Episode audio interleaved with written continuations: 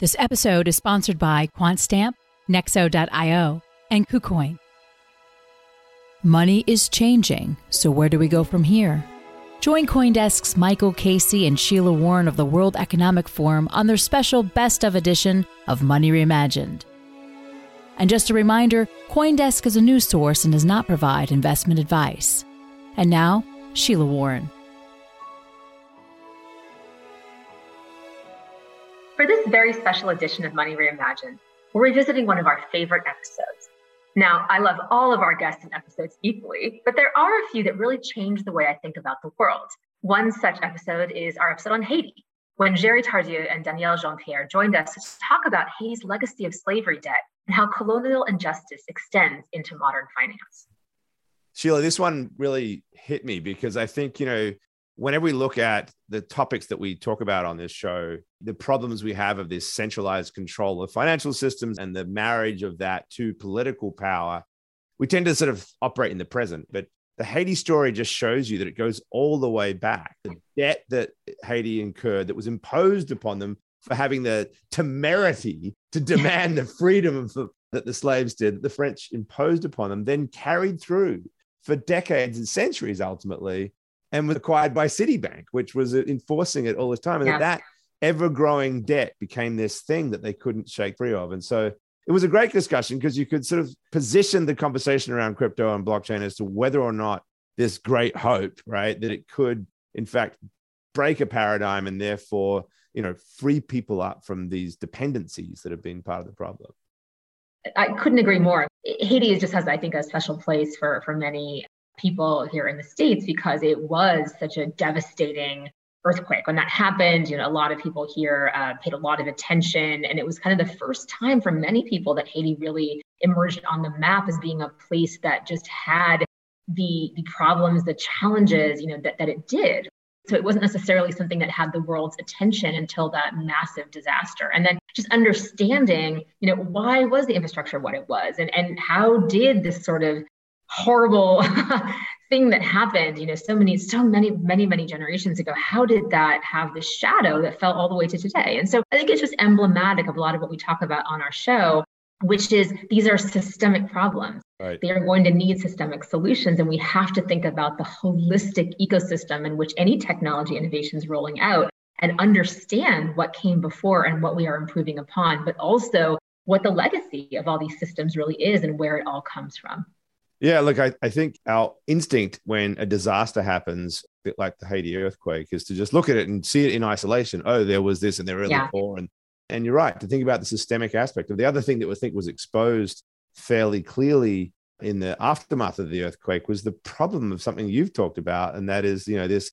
industrial charity complex and how that in itself was also managed by these large legacy institutions, be they banks or governments or others, and that ultimately, you know, decisions get made that serve that interest rather than the interest of the people that it's supposed to be delivered to. I actually think, like, I don't know if anybody got a chance to listen to the Twitter Spaces event that I hosted just a couple of weeks ago yeah. uh, with, with Kimbal Musk. He, he was really talking about this big green DAO, the idea of using a DAO, a decentralized autonomous organization, to attack some of these problems with charity, right? That there's all this overhead and all this infrastructure and and a lot of over management that gets in the way and ultimately means that funds aren't delivered to, you know, to the ultimate end that they could be. So the question of whether a DAO is a solution is something we have to explore. But this is again like looking at something like Haiti uh, as a framework for understanding these problems. It is an interesting way for us to then look at all of the solutions and the conversations that we've been having around this technology. And, I think that for anyone who is interested in community organizing or, or, truly believes that a community knows, often knows what is best for it. How do you solve the problems of the community? Well, it starts with having the community itself identify what are the problems and not having anybody who's an outsider come in and assume or presume that they can have the knowledge needed to make that assessment, let alone create a solution. So, what I love about DAOs, as we've talked about on the show, and as I know you share this view as well, it is the empowerment that they can give not just individuals but a community and a community that often is created for a specific purpose which is why that dao is spun up. So all these things i think are reflected in this episode and we certainly hope that you enjoy uh, re-listening to it that you cause to reflect on some of the things that we just chatted about. People talk about Haiti, it usually doesn't take long until the 2010 earthquake comes up. That first January tremor was felt as far away as Cuba and Venezuela, but the epicenter of the 7.0 magnitude quake was just 16 miles away from Port au Prince, Haiti's capital. Eight aftershocks followed that same day, and at least 52 were recorded over the next two weeks. The effects were catastrophic. An estimated 3 million people were affected by this quake. Death toll estimates range from 90,000 to 316,000 people. The humanitarian response was immediate and overwhelming.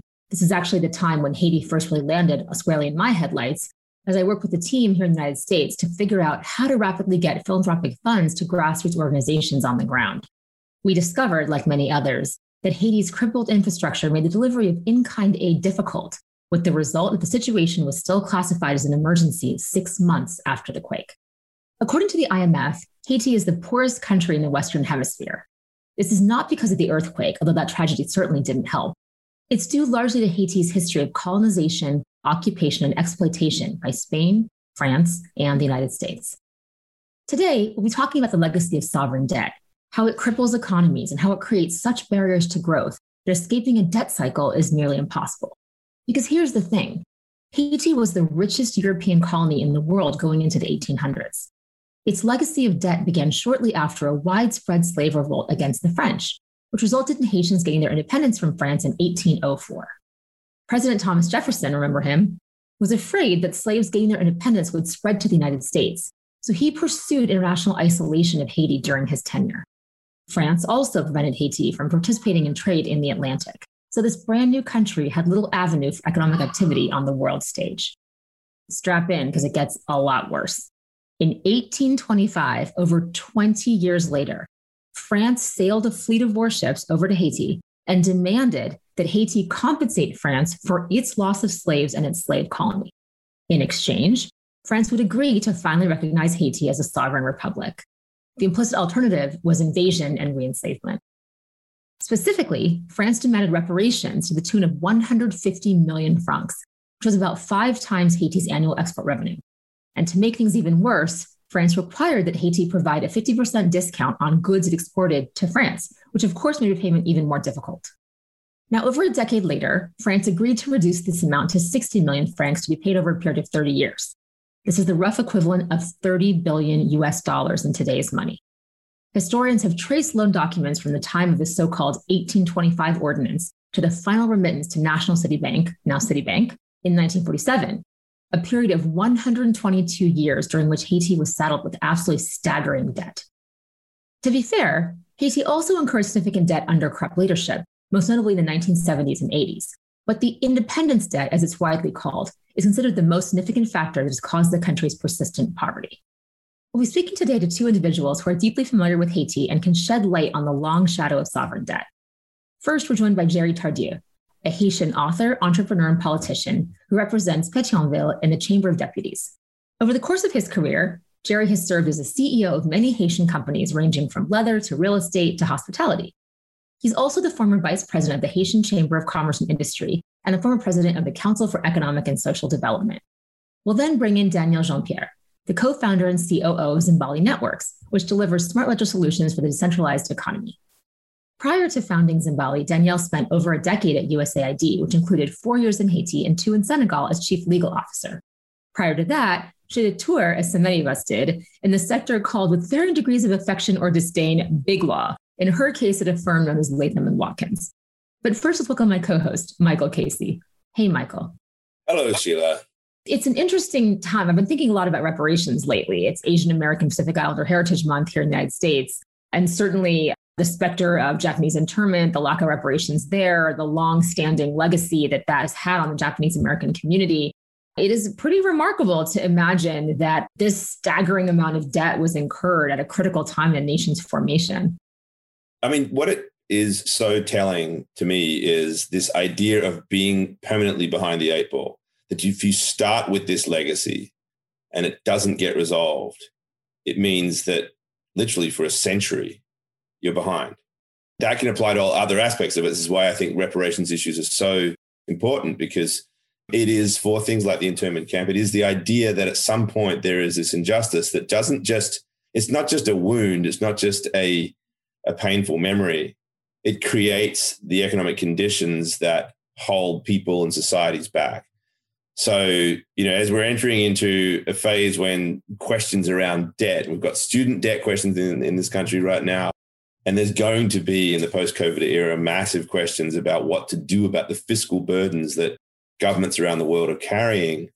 The Haitian lesson is really important for everybody.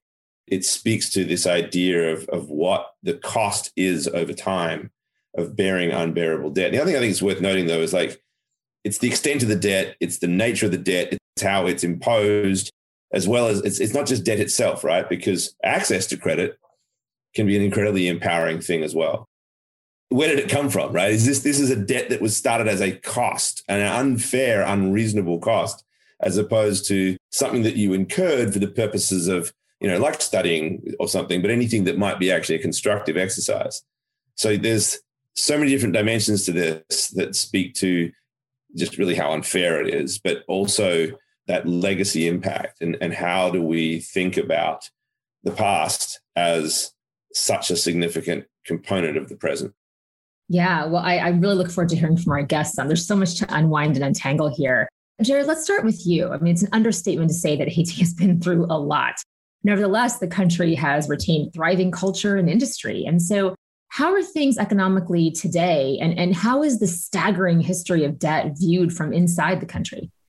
Well, Haiti today is living a multi sectorial crisis. This is a country at a cornerstone of its life. It's an economic crisis, but it's also a financial one.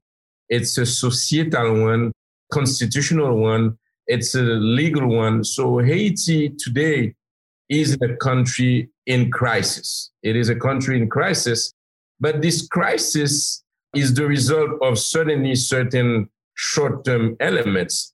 But mostly the broader picture shows us that what we have as a result today is what we've been paying as a price for what happened 200 years ago. As you know, Haiti was the first Black independent republic with an epic story we fought a battle against the French army, at the time, the biggest in the world, Napoleon Bonaparte. And we won our independence in 1804. January 1st, 1804 is the date that is the dearest to the Haitian people because this is the day when we officially began our life as a nation. But from 1804 until 1825, Haiti was put under commercial embargo. So basically, it was black market for the country trying to sell its goods to other countries. Most of the nations were colonialists and slavery nations. And of course, Haiti was a very, very bad example that no one was to follow. So in 1825, President Boyer, as you rightly said, accepted to pay 150 million francs. And we had to pay it all the way until 1947. So on its first century of existence, Haiti had to deal with a commercial and economic embargo as well as an unjust debt. So, how Michael said, it's not unbearable only because of the amount, it's unbearable in the way that it was imposed to Haiti and the justifications, of course. Just for you to have an idea, in 1803, I think the US bought Louisiana and all the neighboring states for about $15 million. so, for virtue of comparison, you have to try to understand that how big of a burden that this debt carried for Haiti. So that's for the first century. Then at the beginning of the 20th century, obviously with a country with so little economic opportunities came instability. And instability made it a pretext for the Americans to invade in 1915.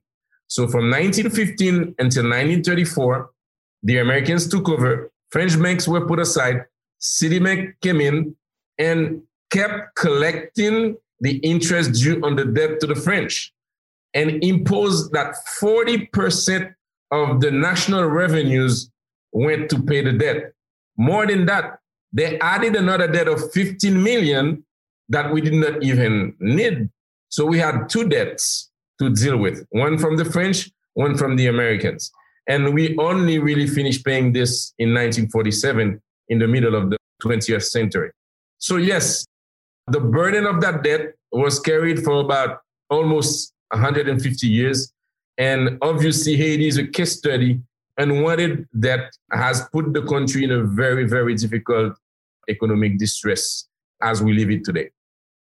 Thank you, Jerry. There's clearly quite a history here and a lot of different antagonists really that have come through and kind of forced this burden onto, onto Haiti. Daniele, I'd love to bring you in as well now and just ask you from your decade of experience over at USAID, you know, what can you tell us about the role of development banks and debt? Obviously, development banks, it's a very different kind of debt than what we've been talking about, but I'm curious to get your perspective on debt as a general matter.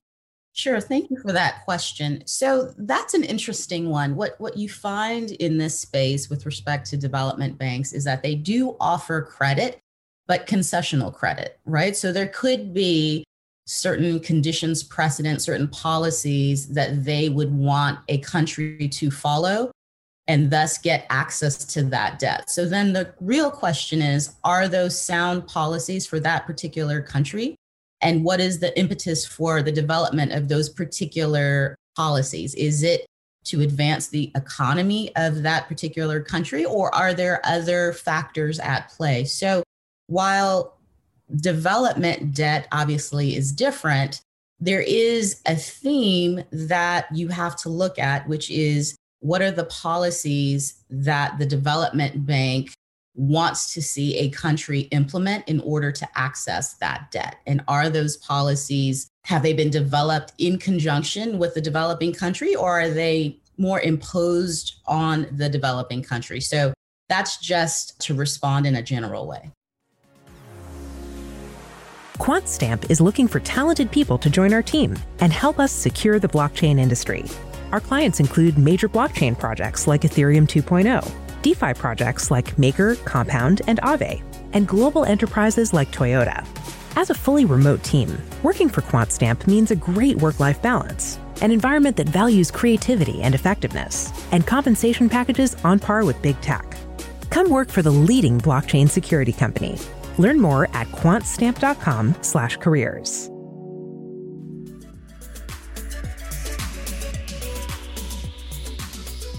Nexo is a trusted, easy to use crypto platform where you can buy cryptocurrencies at the touch of a button and start earning up to 12% annual interest that is paid out daily. Nexo supports all major assets on the market and even allows you to swap one asset for another or borrow cash against your holdings without selling them. Nearly 3 million people in over 200 countries trust Nexo with their digital assets. So whether you're just getting started or you're a seasoned pro, get the most of your crypto today with Nexo at nexo.io.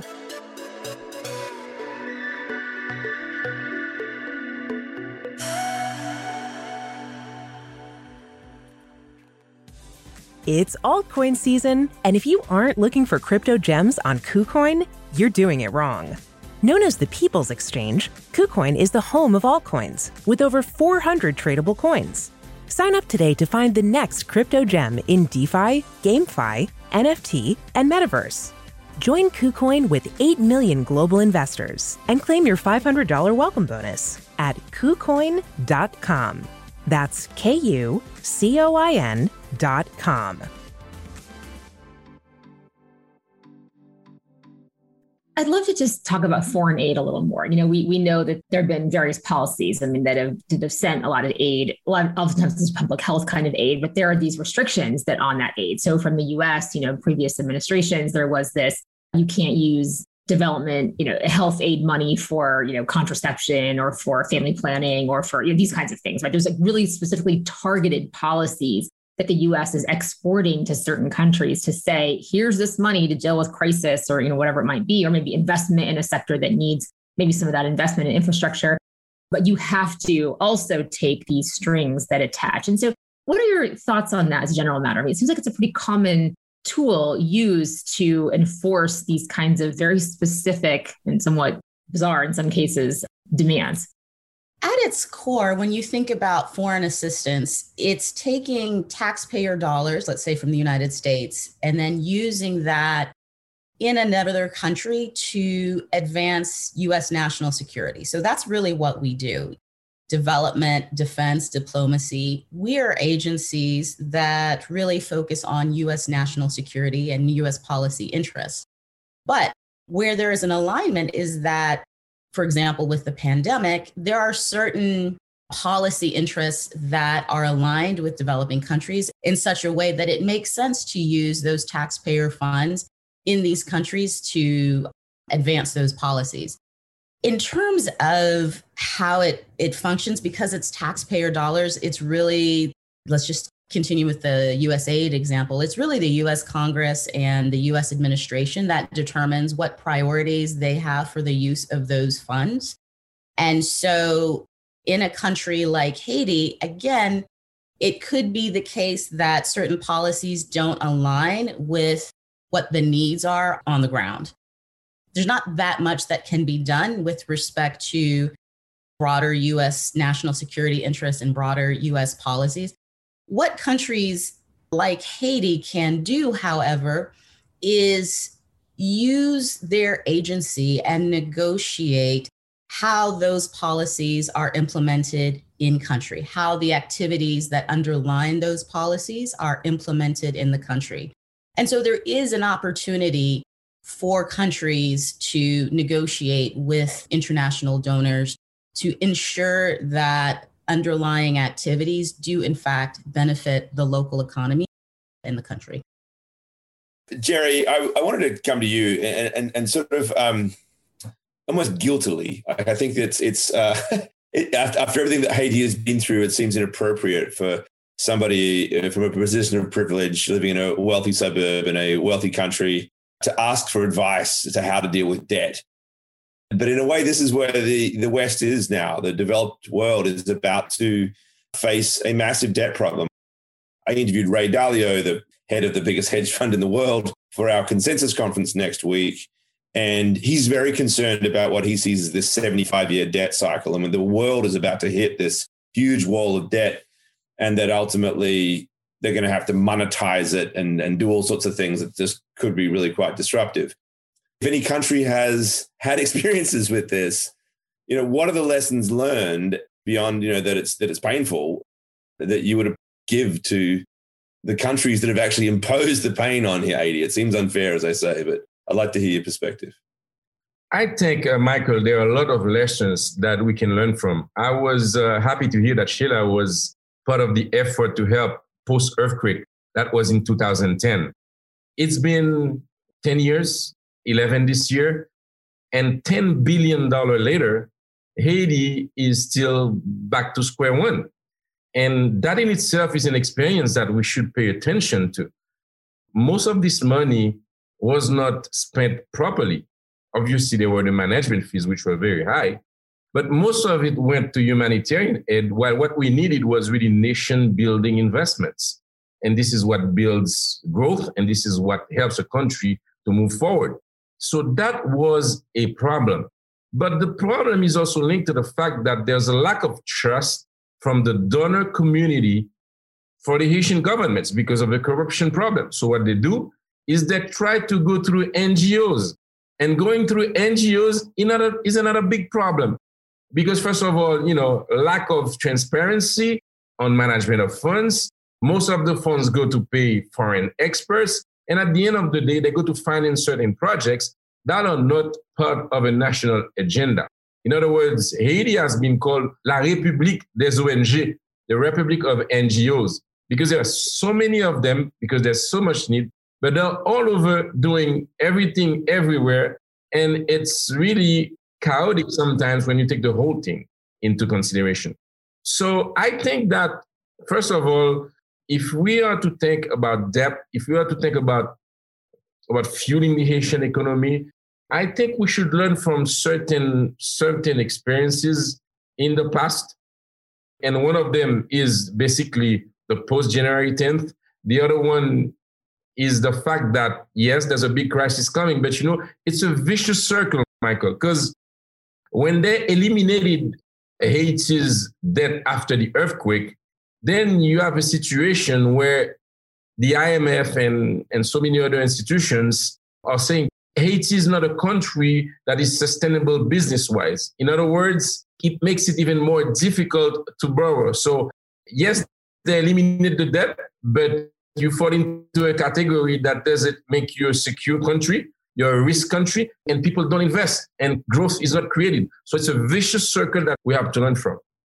Glad you raised that, uh, Jerry, because you know, we've talked quite a bit on this show about the problem of risk aversion, a constant theme that's emerged in recent years. And the Caribbean generally, I mean, Haiti obviously is an extreme case, but right across it, you've seen you know banks basically de-risking essentially, removing investments from, from the Caribbean, not necessarily because of problems with those countries in, in some cases, but simply because their own compliance needs back home are so big. And it brings home to me part of the problem of the centrality of US centric management of money. I lived in Argentina for six years and covered their debt crisis for six years. And it was remarkable how much sway the courts of New York would hold over the enforcement of debts. And ultimately, there's a famous case with Elliott Management eventually winning after 10 years and holding to ransom the entire Argentine country to get a debt paid back in full. A New York court saying, all right, you win. Now, that, none of that would happen if the dollar wasn't so central to everything. It is that fact that brings all that power back in through those New York courts and means that debt is managed with, you know, US oversight of everything, both via its veto power of the IMF and via this just inherent connection to the dollar that everybody has to sort of partake in because that's the currency that bonds are, are issued in. Now, where I want to go with this though is that you know you've been looking at the blockchain space you've been you know interested in this crypto space. There's a lot of movement in the caribbean to build independent money systems that could essentially potentially break free of that de-risking problem. We've got digital currencies being created in the bahamas. We've got bermuda doing some interesting things around stablecoin solutions. We've got you know, a range of different ideas there. And really a lot of the big theme is trying to create this, this system of monetary independence do you see hope for this? Is there a way out? Is there a technological solution to break the dependence on what is essentially, I think, the conversation we're talking about, a colonial system? That's an excellent question. And I firmly believe that. I believe that blockchain technology can actually allow countries like Haiti to leapfrog in terms of its financial system, its ability to access capital markets, its ability to attract foreign direct investment, and I'll tell you why. Because if implemented correctly, there is an element of traceability, immutability, transparency that comes with using blockchain technology within your financial system. And for all of the reasons that Jerry mentioned in terms of the risk of investing in a country like Haiti, blockchain technology can allow potential investors to have more transparency on, on where funds are going, how they're being used, who has touched those funds. And so we're working, you know, at Zimbali to develop a solution like that for Haiti. And we absolutely feel that this can allow Haiti to leapfrog into the 21st century in the middle of the global digital economy. And as you mentioned, the Bahamas, Jamaica, the Eastern Caribbean, they are all developing central bank digital currencies. Haiti, as well, in its central bank, has decided that it is going to pursue a central bank digital currency as well. And for those very reasons, not only for the financial inclusion of those at the base of the pyramid, making sure that everyone can participate in the financial economy. 68% of the Haitian population is unbanked. But what this also does is allow Haiti as a nation to participate in the digital global economy with tools like electronic know your customer, know your business, and with a central bank digital currency, we can use all of this technology to de risk investments in the country and to attract foreign direct investment. So, this is an exciting um, space that we're in, and I am absolutely looking forward to being a part of that. And Daniele, in addition to CBDCs, there's of course a lot of room for transparency in aid for sure. I mean, Jerry, to the points you were raising, one of the things I was focusing on back at that time was there's this distinction between disaster response, which is kind of immediate humanitarian aid, and of course, disaster recovery and reconstruction, which is what I was kind of trying to focus on. And It's kind of inarguable that certainly the reconstruction should be driven by grassroots organizations, people on the ground who understand what's really needed, as opposed to sort of really top down, high level NGOs who may be successful at, in certain cases at providing humanitarian assistance in the immediate short term because they can kind of scale. Although, again, there's debates about that. What we know and Haiti is a great example of this, but it happens, it's happened in other places as well, is the diversion of funds is just really shocking. It's an alarming diversion of funds that happen, whether it's to, to your point, Jerry, these administrative overhead costs and management fees and things like this, or it's just that you get the, the water bottle pallets sitting in the hangar that never actually make it from point A to point B, right? Now, some of these problems are, of course, human problems, transportation problems, you know, coordination issues that technology can't necessarily solve. But certainly having transparency, one hopes, could lead to the needed accountability in these systems so that there could be, you know, recourse or there could at least be a, a faster way to correct and spot what is actually going wrong. Be very eager to get your thoughts, Daniele, from the standpoint of blockchain in this space, and then Jerry from the standpoint of really this sort of reconstruction period and what is actually needed. You raised a good point. Blockchain can be used for supply chain management, knowing where items are and ensuring that they get to their intended destination on time. So, so removing the administrative burden and paperwork in terms of moving goods from point A to point B. So, absolutely, blockchain technology can be used to facilitate that and to enhance that. And I think we're getting to the point where in terms of broader development assistance, we can also use blockchain technology to track and trace funds to actually have a transparent system where we know exactly in real time where funds have been spent and for what purpose. And it's immutable, and anyone can have access to that data. And so I think that level of information is important for countries who are receiving foreign assistance so they know where are the funds being spent in my own country? They may not even have access to that information. And then, of course, for donor countries, having that level of transparency because they give funds to organizations that are then responsible for implementing these projects. So, having that level of transparency, understanding where funds have gone to implement a project or an activity is, I think, it's critical in holding everyone in this system accountable. Jerry, uh, I've, I've been interested for some time in the work of Hernando de Soto, the Peruvian economist. You know, he's something of a controversial figure running for president currently in Peru. His thesis has always been a very interesting one that, you know, countries that have large informal economies and do not have things like clear property title and structure to ownership really have difficulty participating in the rest of the global economy. And it just, again, puts them behind the eight ball for so long. I think he came into Haiti at one point and worked with one government on a project to try to entitle everybody. I don't know how well that went or how it was viewed. But I wonder if you've got any thoughts on it, like the idea and principle and, and, and whether or not, you know, there's a better way to do it. Because in fact, partly at my own doing, Hernando got interested in blockchain as a solution for his, you know, immutable property title stuff. I'm not sure how far that has gone. Haiti seems to be the use case that people point to a lot. Wondering whether you've got any thoughts. Hernando de Soto gets it right because he thinks outside the box. For countries like Haiti, where everything is so unclassic, unconventional, unorthodox. So, yes, I think that his ideas are very important in the sense that he came to Haiti and looked at a bunch of us in a meeting and said, Haiti is a hundred million billion dollar richer than you think. And when asked why, you know, he kind of explained us that uh, all of these houses in the favelas, in the ghettos, with no papers, have been built with money and have a value. So there is a possibility to create a market internally. Because the problem of Haiti, Michael, is a problem of access to capital. And this is why this country is so poor and dying today.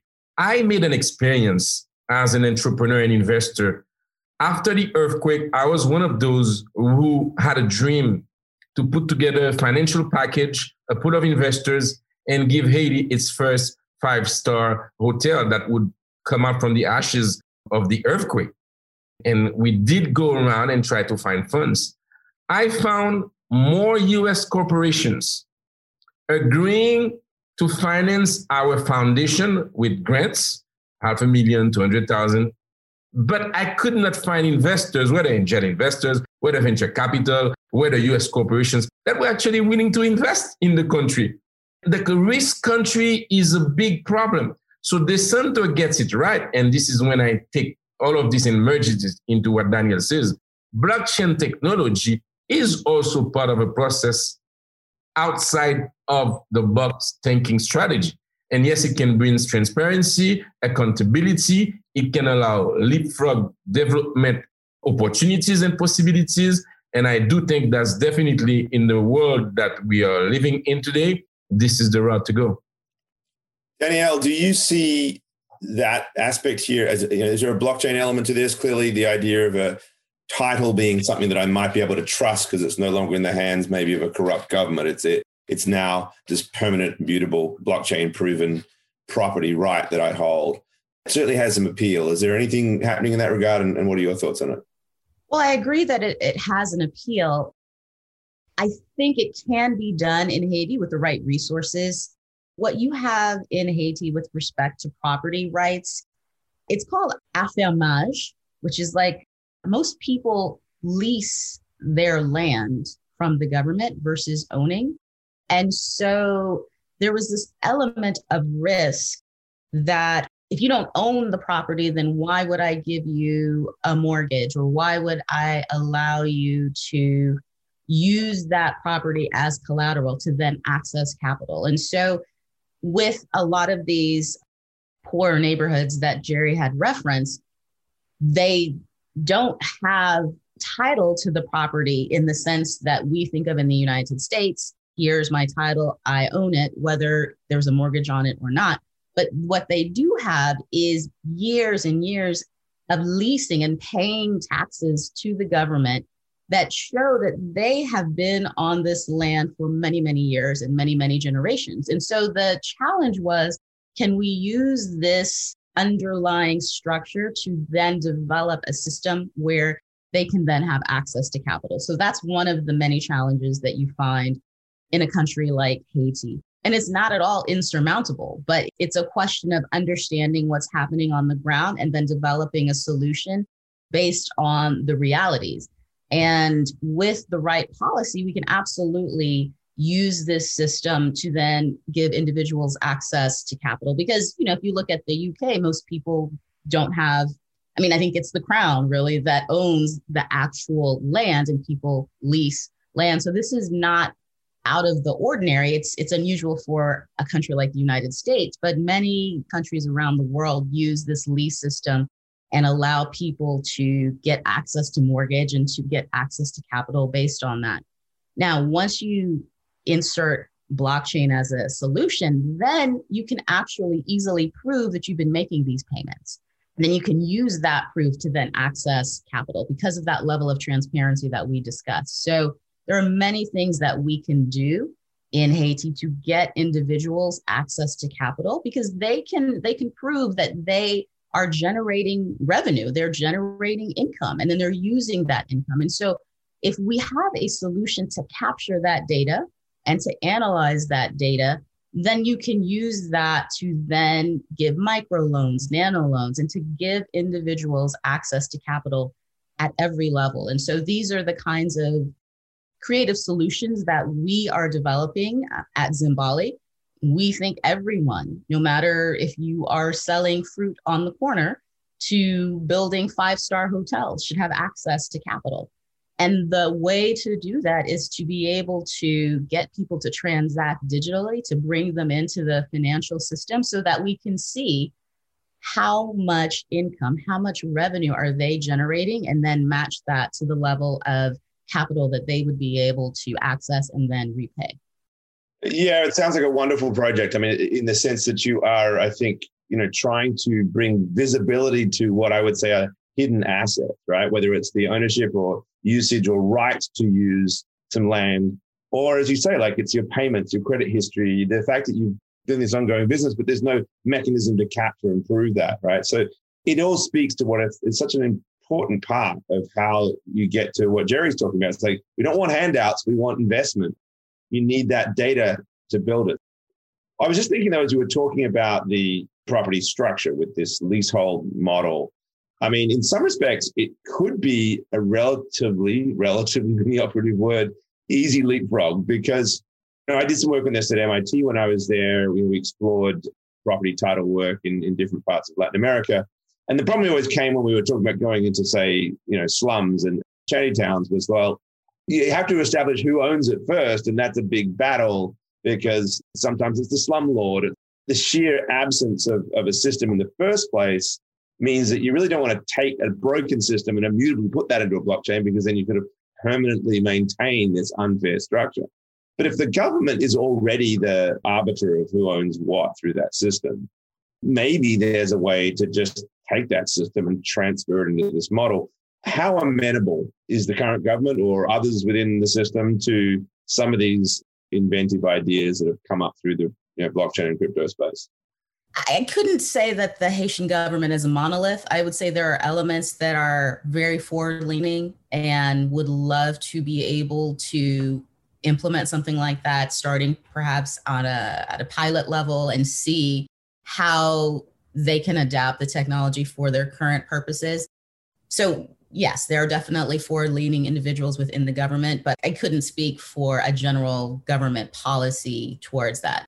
What I do know is that the central bank has decided that they do want to pursue a central bank digital currency. And so that is a well known policy for the Haitian government. And the impetus for that is financial inclusion. Now, is it limited to simply bringing people into the financial system when you have, you know, most of your population is unbanked?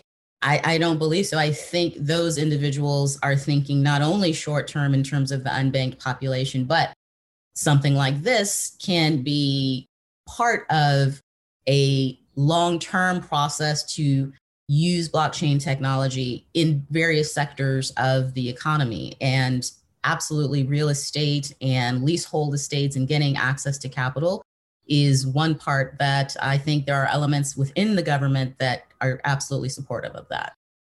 Michael talked about an infrastructure and how do we get out of this? When I was a congressman, one of the things that struck me the most was that for the past 20 years, there was a multiplication of small financial players called cooperative, which went to the countryside where the formal and classic banks were not present and were providing loans, but at a very, very, very highly cost.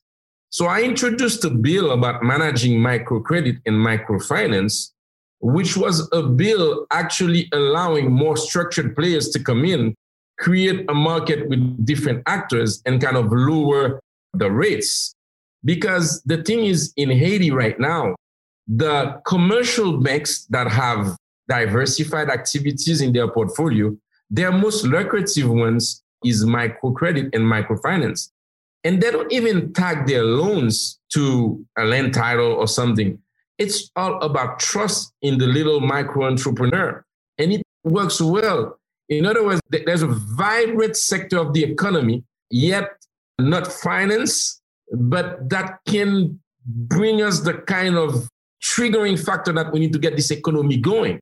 And microfinance and microcredit, I think, would be key. And when we take it together with what Daniele is doing, I think that's also thinking outside the box and reaching out to these small players that all put together can give, give us a, a, blooming or at least a very decent economy. Because, you know, I always say that Haiti is too rich to be poor, but rich of its people, rich of its creativity, rich of people wanting to invest. Haiti is a nation of entrepreneurs. Everybody is doing something in a corner of the street. Sheila, have you been there? Probably you've seen it. So we just need to make sure that we get all of this together and make it work you know, it's interesting because there's so much connection between between what Daniele was saying about credit history versus payment history as evidence of trustworthiness.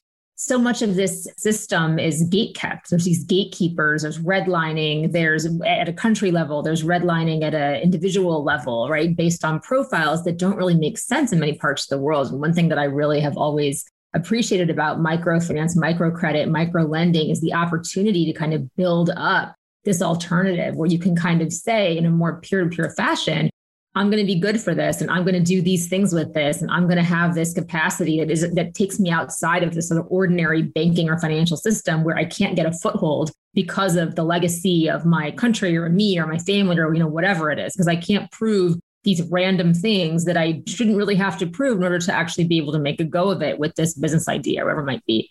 And so I do think that the connection there between that peer-to-peer enablement the sort of idea of having these small value, small dollar value, you know, kinds of opportunities, using payment as a substitute for formal credit history, thinking through alternatives around maybe you don't own property, but you have access rights to it. And you've made this kind of, and you have this investment you've made and sort of where you are. And the transparency that can come from blockchain technology is really, really powerful, particularly in places that have, to your point, Jerry, have really been more the recipient of grants than of actual investment when that investment often comes with you know the mentorship the resources the network as opposed to grants which more often than not sad to say you get the money and then everybody else kind of abandons right? There isn't that follow-up that's really really needed. I find this all incredibly rich and exciting. And i guess i guess the question is you know how does haiti move into this kind of place? I mean you're already there but how do we accelerate the openness, whether it's on the parts of the government that are hesitant, uh, whether it's on the part of the people, the citizens to understand these opportunities that it might exist globally. Is there an education component and where might that come from? Absolutely. There is a process of getting the country comfortable with new forms of technology. I think the government is doing a great job in terms of its launch of a central bank digital currency. They did something that was interesting just to get the country more aware. They had a competition for the name of the future central bank digital currency. And so anyone could submit their suggestion for what it would be named. And then there was a cash prize at the end. Once they selected the three top names, then anyone could vote, literally, and I voted. Like anyone could vote for the name of the central bank digital currency. People are like, okay. And so now they're currently going through a competition for the logo for the CBDC. So I think it's really interesting how you know they're trying to like build some excitement and some engagement on the part of the population by having these competitions with these cash prizes to get people to think about or to even just be aware that this is happening. So I think that's an interesting way to start that process and I'm sure as that process develops, they're thinking of other ways to engage the country and individuals so that they are more aware of what this is and what the advantages are.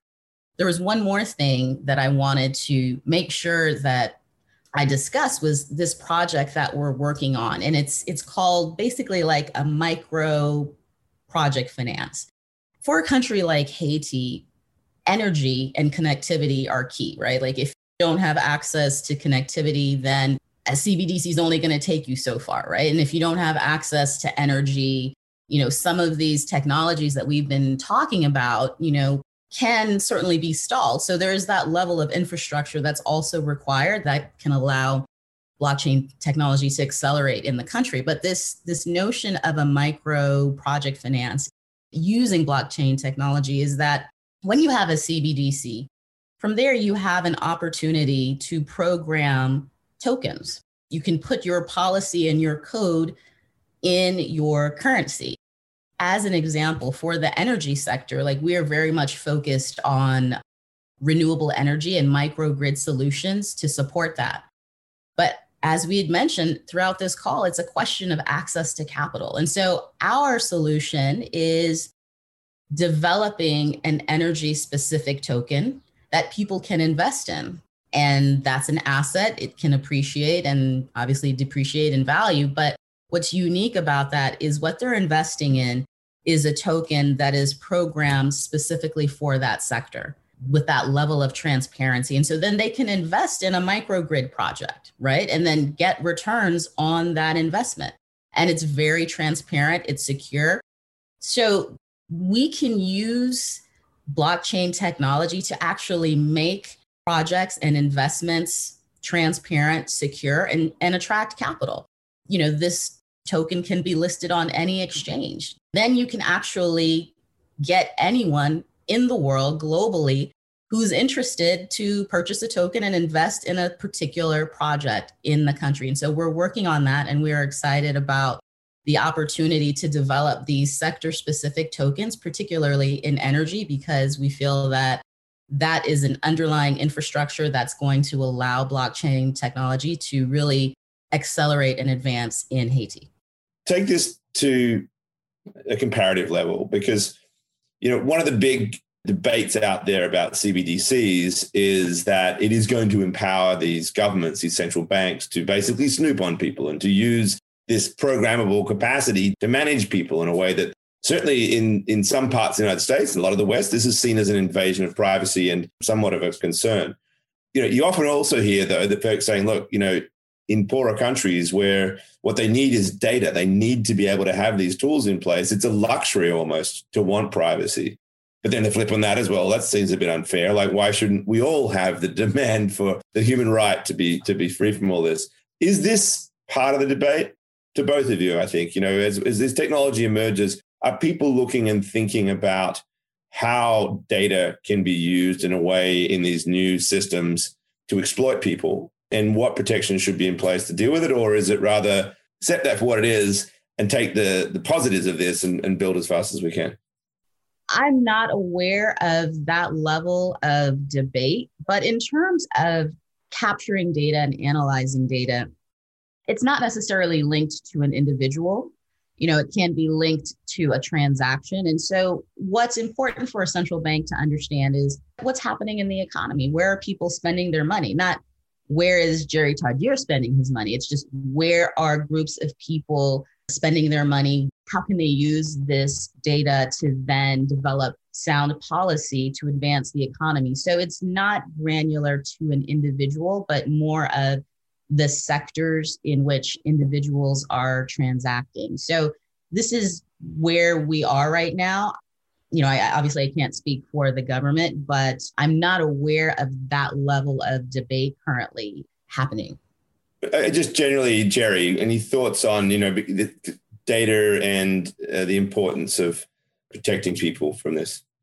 No, this debate is not going on in the country for the very simple reason that Haiti's level of development is so much different than a country like the United States or many of the countries in the Caribbean for that matter. The concern are a little bit more basic, and we're talking about a population mostly interested in surviving on a daily basis. You understand what I mean? So the whole issue of the government managing certain information and, and having access to people and maybe to people's habits and, and locations and spending trends is really not an issue. The issue in Haiti right now is how do we manage for this economy to have the right amount of capital investment to get it going. Haiti is a country with a great potential. For many years, including not far from now, Haiti was the most profitable route for American Airlines from New York and Miami. Um, Digicel, to talk about communication, came to Haiti, I don't know, 15 years ago, thinking it was going to be a secondary market. It turns out to be their most profitable market. Haiti, it has 12 million people living in Haiti. The Caribbean community in itself, all 14 other countries, their population do not exceed in total the one of Haiti. So it's a big market and it's also an unexploited market. And quite frankly, I think that what we need to have in Haiti is to find a way, for example, blockchain can help in attracting investment. That is for sure one thing we want to ensure in Haiti also is that such a virgin market allows the opportunity of the diaspora to come and invest. There are 5 million Haitians living abroad. In the United States only, there are 2 million Haitian Americans thriving. They are doctors, they are nurses, they are soccer players, they are football stars. They are everywhere. They're in New York, they're in Miami, they're in, in Naples, they're in Boston, they teach at MIT.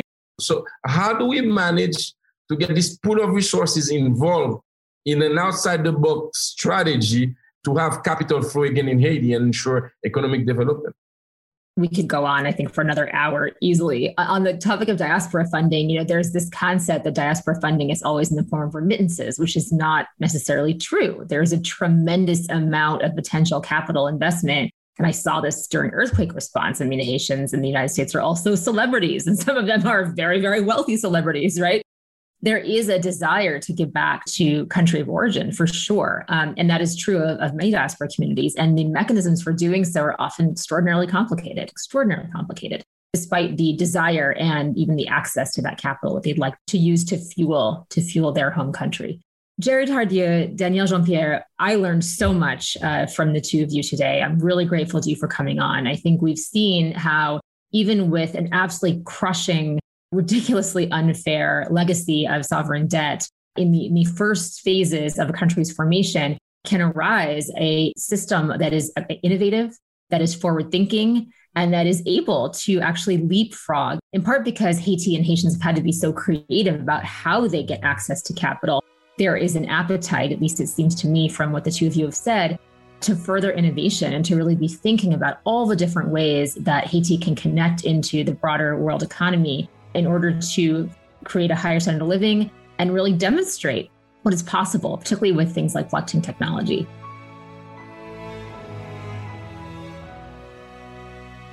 We hope you enjoyed this episode with us and that it causes you to reflect on the long arc of history, something that I, for one, believe we have an obligation to ameliorate. Wishing you all a joyous end of year from all of us here at Money Reimagined. I'm Sheila Warren.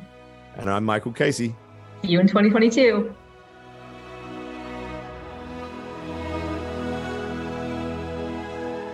You've been listening to CoinDesk's Money Reimagined. This episode featured Sheila Warren and Michael J. Casey. Our holiday theme song is Father Christmas by Cody Martin. This episode was produced, edited, and announced by Michelle Mousseau. Have any questions or comments? Please send us an email at podcasts at CoinDesk.com or leave us a review on your favorite podcast player. And from all of us at Coindesk and the Money Reimagined team, happy holidays and thanks for listening.